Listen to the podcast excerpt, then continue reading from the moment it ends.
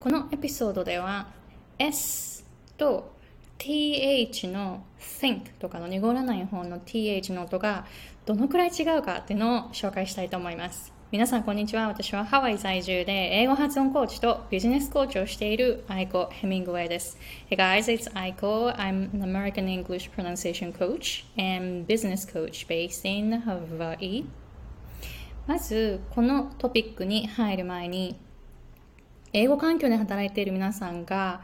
その、えー、上級者レベルからさらに上に行くための発音の3つのポイントっていうのをこの前行った Zoom ワークショップでシェアしました。で実際に参加者さんの発音を聞いてでその場でフィードバックをしています。上級者の皆さんに必要なテクニックっていうのはっていうのはもう口の形とか舌の位置じゃないんです。もっと上に行くためにはエネルギーを感じること。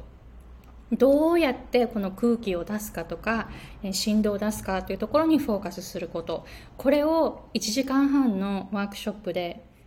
シェアしていますのでぜひ概要欄の方からチェックしてくださいね。上級者の皆さんはもっともっと上に行けるんです。それを考えたことありますか？もうこの発音のポイントを知ると本当に発音だけじゃなくて日本とアメリカの文化の違いとかアメリカで必要な声ってどういう声か